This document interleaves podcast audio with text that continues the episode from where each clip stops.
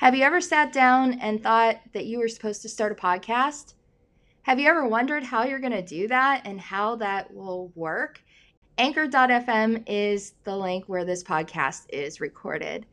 It is so helpful, so easy to do. Now, come on, people, if I can do it, y'all can do it. I'm telling you what. So go to anchor.fm, start your podcast, and follow what God is calling you to do. Hey guys, welcome to season 12 of the Anchor by the Sword podcast. Thank you so much for tuning in.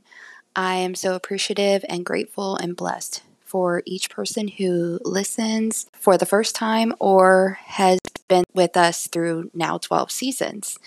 So, thank you for tuning in to listen and glean something from the freedom stories of the person featured in each episode. God bless, and let's do this. Hey guys, welcome to another episode of the Anchor by the Sword podcast.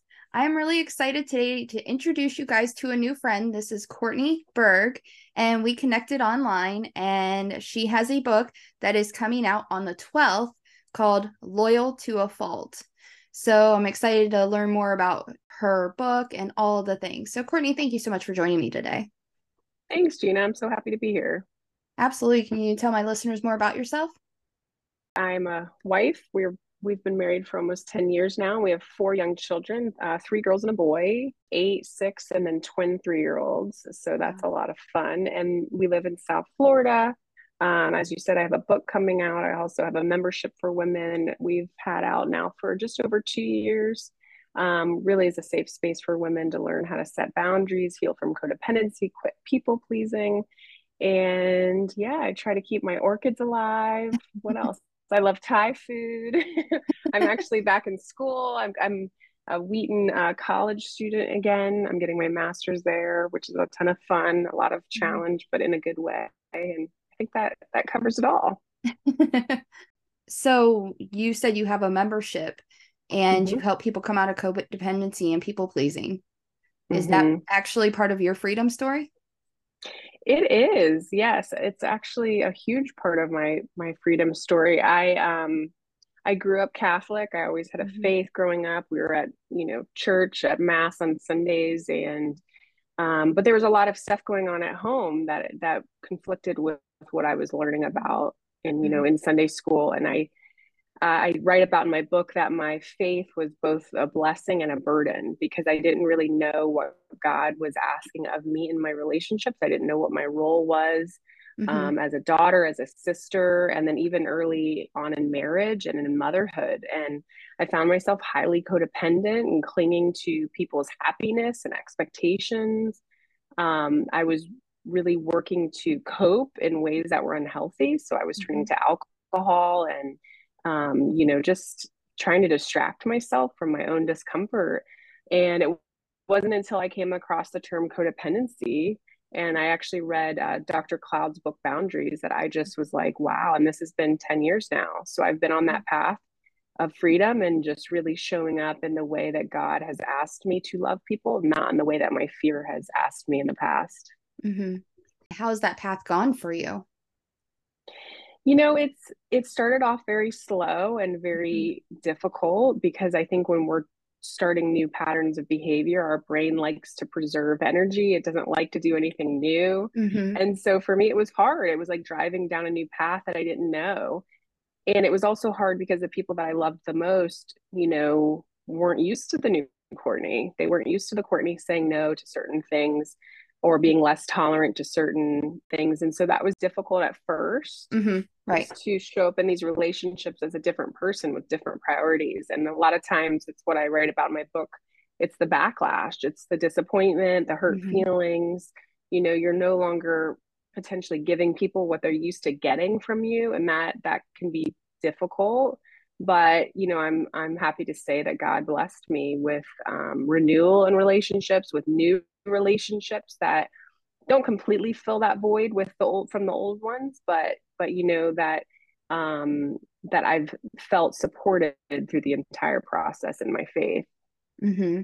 and how have you seen god use it oh wow how have, i mean first in my home mm-hmm. you know mm-hmm. with my four children and with my husband you know really guarding our family values, which in today's age looks a lot different than what the world and like the secular population believes. And so um, feeling very safe in that, um, you know, with my membership, seeing hundreds of women come through and just, you know, testify that boundaries have really just improved their relationships and their self-worth and who they mm-hmm. are who they're created to be their focus their purpose i mean that is just one of my greatest joys um, and you know teaching my my children now too that you know they aren't assigned the role of keeping mommy and daddy happy of keeping their siblings happy that um that they're not created to serve us in that way and so mm-hmm. it, it's just it continues the blessing continues and and i'm grateful for that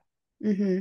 i'm a recovering people pleaser so i can understand number one having to relearn patterns and number two to see how they start to change and having people not liking when we start mm-hmm. putting our foot down and working with boundaries that's something my counselor was working with me with and still continues to because you know we especially women in ministry tend to want to be everything for everybody all the time but forget ourselves yes midst so when you were trying to figure out how to work all this out trying to figure out how to manage these relationships in new ways what bible verse or verses kept you anchored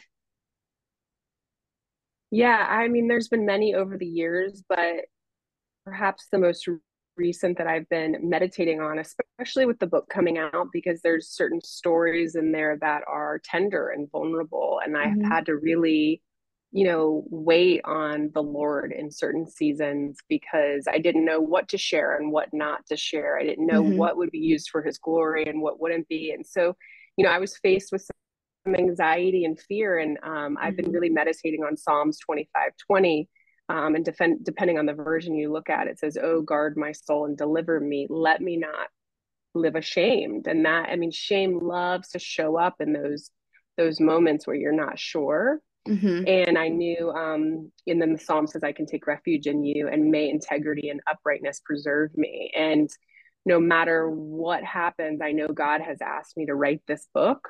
Mm-hmm. I know that, you know, no matter what parts, mistakes, you know setbacks in my past mm-hmm. i don't have mm-hmm. to live ashamed in christ and that he'll use it for his good and his glory and i can trust him in that mm-hmm. and in the process i can also live with integrity and i mm-hmm. think that that's what he calls us to to do as christians mm-hmm. you know even when even when you know the backlash or the the disappointment comes our way we can still live with a sense of integrity and uprightness mm-hmm.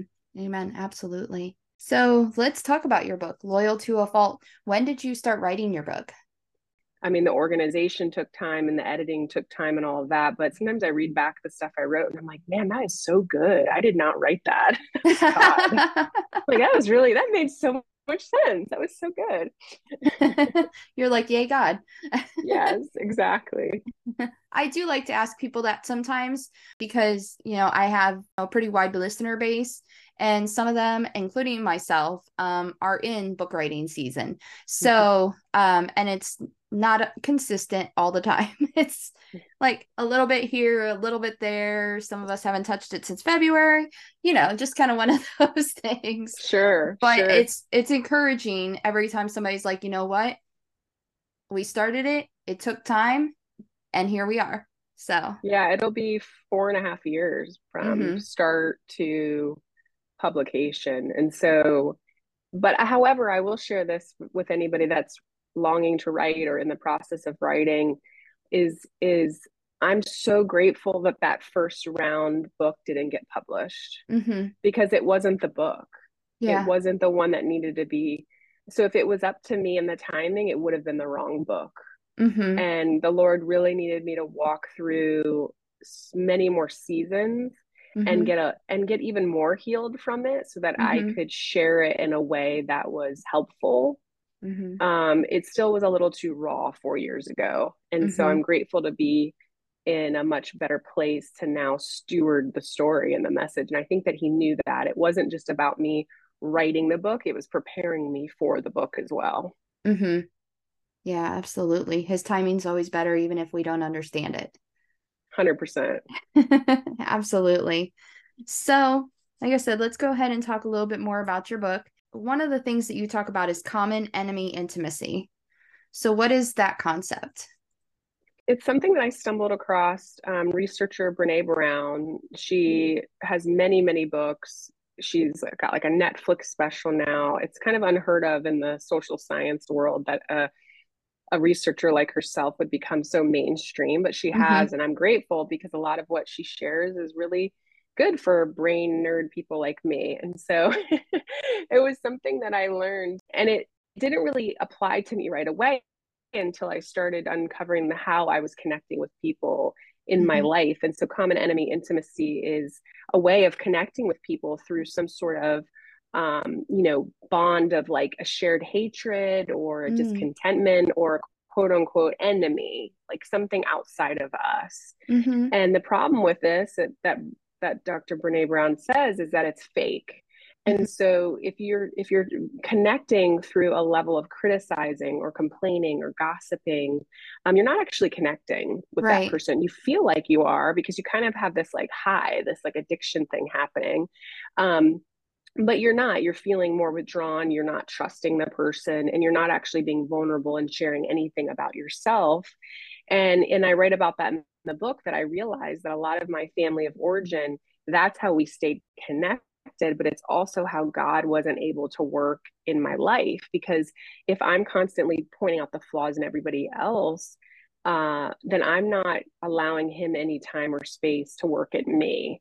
Mm-hmm. And so I had to really reform that habit of connecting, which was scary because you know it's it's easy to talk about other people it's easy to put other people down it's very hard to look at yourself and allow mm-hmm. people in but but that was part of the process because i was longing for healthy relationships and i had to start doing doing things in a more healthy way in order to to not only get them but maintain them mm-hmm. Yeah, I never, you know, I've heard of Brene Brown. I think I may even have one or two of her books in this library behind me, but I not I had not heard about that concept, but it is really true. Um, I can sit here and think about past relationships that I've had, past friendships, and that yeah, you unite because you can't stand something or someone. And then when that goes away, it's like, oh, I don't even know why I'm here with you. Like Right. And, you know, one of the things I share is that, you know, next time you pick up the phone from a sister or a friend or your mother, start to listen to what you guys talk about and really look for the patterns of like, are we actually discussing anything that's progressive or personal or, you know, I mean, even something as simple as the weather or like a new show you're enjoying, like, are we actually like in a courtship together, like mm-hmm. getting to like a dating thing, like getting to know, because that's the point.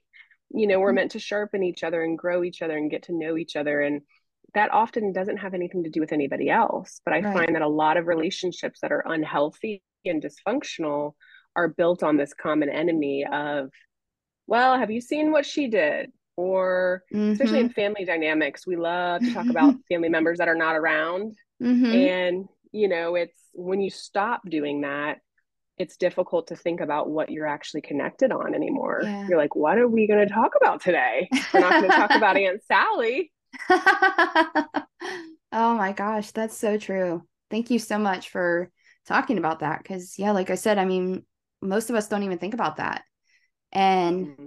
i mean it's it seems like it's nature to for the first words out of your mouth is to complain about something mm-hmm. like even if somebody asks you how your day is you're like eh it's fine and then it's like well wait a minute then that leads to a discussion of why it's eh it's a it's a self-awareness mm-hmm. practice mm-hmm. it's a practice of hesitating mm-hmm. and saying to yourself am i criticizing somebody am i complaining about somebody or mm-hmm. something and how can i edify and encourage and build up and use my words to bring life and not death to the mood it's it's a mm-hmm. it's not easy to choose that in certain moments and i'm not and it's not to say that you don't complain about something right. at some point i mean right. we all have hard you know moments or whatnot right but it's it's patterns of behavior are practiced behavior. It's what we repeatedly do. Mm-hmm. It's not a one time or two time thing. And we right. know what that is. We do. You know. Mm-hmm. Absolutely. So you did talk about family dynamics. And one of the things you do mention is who you are as compared to who your family is. Mm-hmm. Let's dive into that a little bit. Sure. The, a lot of the women I work with have a hard time separating who they are, what they need, what their goals are from who their family of origin. When I say family of origin, I just simply mean your childhood, your parents, your earliest caregiver, your siblings, those those origin roots that you were raised upon. The reason why it's so important to consider this is because we we acquire a ton of conditioning and early scripts about who we are, about our belief systems, about the way we are supposed to be in relationship. And so you might say, well, I, it doesn't matter how that is when I grew, you know, I grew up, that was so long ago. It, it comes with us. Mm-hmm. You know, it's again, it's a practice behavior, it comes with us and it's going to show up in our marriages and, and the way we work with coworkers and and mm-hmm. whatnot. And so part of what I what I help women do is separate themselves in a healthy way and to start establishing that independence and that autonomy as adults because when we're asked to leave and cleave a lot of women that I work with are married and they're like I don't know how to this the wires are all crossed and there's mm-hmm. a ton of uh, dysfunction happening well we start to examine that have you actually left the nest or are you allowing a parents into your adult marriage and, and siblings speak into your parenting and whatnot and so mm-hmm. another thing that comes up for women is they try to honor their parents which we can do mm-hmm. but that's not the same thing as remaining obedient to them mm-hmm. and so i i help them look at that those two different concepts biblically that mm-hmm. mean two different things right and we can honor our parents without remaining obedient to them. We're called to be obedient as children. That's for our protection, that's for our provision. That's assuming that parents are first being obedient to God. Right. Okay, that was the design, that's the hierarchy there. When we become adults, we're no longer called to be obedient to our parents. And so when I start to work with women, I'm like, no, honor is not the same thing as obeying their everyday you know commands and needs mm-hmm. and expectations yeah. and so part of that is very hard because we want to make our parents happy but you know god doesn't call us to do that mm-hmm. and and knowing our role as daughters i think starts by knowing that we're first a daughter of the king mm-hmm. and then daughter to our human parents who are flawed just like us right but we have to unhook from that dynamic because it's not our job. Mm-hmm. Oh, I love that. I um, experienced a lot of that firsthand. And I know there's probably a lot of women out there that can say that when you're transitioning from that teen, late teen, early 20s, meeting your spouse or meeting your significant other, and then all of a sudden you've got two different voices in your head at the same mm-hmm. time trying to one's trying to tell you to do this the other one's trying to tell you to do this and they both think they have your best interest at heart. But then it's like well what do i want? It's definitely difficult especially for that younger age group. It is and it's it's especially difficult if the parent is telling you to honor me you know mm-hmm. so we mm-hmm. find scripture being used often as weaponry yeah. against other christians and if we if we actually look at that scripture and not take it out of context but read through the entire scripture mm-hmm. and i do that in my book is that you know we examine what that actually says and what god's actual design is for this parent adult mm-hmm. child relationship and so you know there's a lot of women who are burdened by you know trying to obey their parents or keep their parents happy or bring them to Christ or mm-hmm. deal with their hurt and wounds and we see the cycle repeating itself mm-hmm. the dysfunction repeating itself and that's really the premise of the book is it's very personal for me as well because mm-hmm. I've seen over the course of the 10 years having to set really healthy boundaries and necessary boundaries in mm-hmm. order to live out the the calling God has on my life as a as a christian as a you know as a daughter and and but here's what happens when we when we start to serve and love others the way god calls us to mm-hmm. we actually end up honoring them in a way that maybe they don't ne- necessarily like but that that honors god first which that that does honor them mm-hmm. and so we mm-hmm. have to have that moral foundation we have to know who we're actually working to please primarily right Right, absolutely. And let's get into the boundary discussion. How okay, so you're you're one, you've realized your family of origins kind of a little loop de loop and you're trying to figure out what to do now.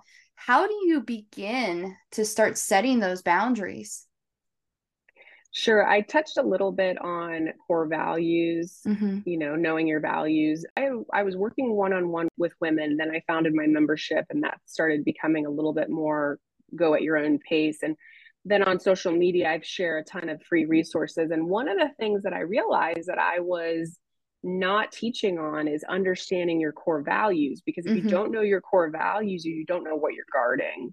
Yeah. And what you value may be different than what your parents valued when you were growing up. And so I think as a Christian, we have some core values that are essential in just our transformation that's happened in Christ. You know, these are like the fruits of the spirit, and these are things like, you know, of course we we value life and we value our marriage and we mm-hmm. value, you know, th- those are things that kind of come with the territory. But then there's going to be other things that, you know, in order for us to guard certain aspects of our life, we have to know what we value. Mm-hmm. And this is important because our values drive our behavior. Mm-hmm. And so, mm-hmm. take for example, you know, you, you value your marriage and yet you're gossiping about your husband at work.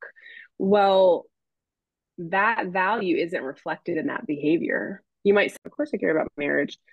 But if we start to look at your words and your behavior, that doesn't doesn't match up. And so you know and then it's also impacting and influencing people around us in a negative way. And so we have to look at our, our marriage and say okay I, val- I value my marriage. I value this covenant between my husband and i under god in front of family and friends. What is that going to look like?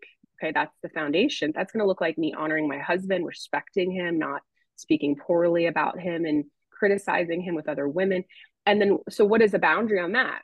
How do we begin well we disengage when we when our mother talks about my spouse or we stand up this is how we start to set parameters mm-hmm. around that value and then it can be reflected in our words and our behavior but if we don't know the value that we have um, we never know what what to limit mm-hmm.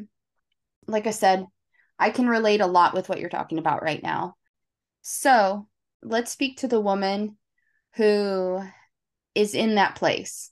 She's dealing with the fact that things are getting said about her spouse or her friends or something, and it's coming from your family member. Go ahead and speak to her and give her the encouragement that she needs right now. Sure. So I would just say you've identified now that your marriage matters. Let's just stick with that example because mm-hmm. I think it's a common one with the women I work with. Mm-hmm. You know, and they they they'll tell me I don't I don't mean to do it or I don't think it's harmful. Well, it is harmful and here's why. If we gossip about our husband, if we criticize our husband around other women, that actually not only plants a seed in them, but it plants and and reaffirms something in us. And so then we go home with that mood and that energy and we're critical on our husband and then it impacts our children. And then here we've allowed this thing to come into our home. Mm-hmm. And so for the woman that's like, wow, I you're speaking to me. I don't want to do that anymore. I don't want to hurt my husband. I don't want my children to feel that way. Uh, we have to disengage. That would be the first one. So we just don't chime in when other women are talking poorly about their husbands. We take mm-hmm. personal responsibility. The next step might be, for example, for me, I realize there's some women I actually don't need to be spending time with anymore because mm-hmm. they don't value marriage the way I do.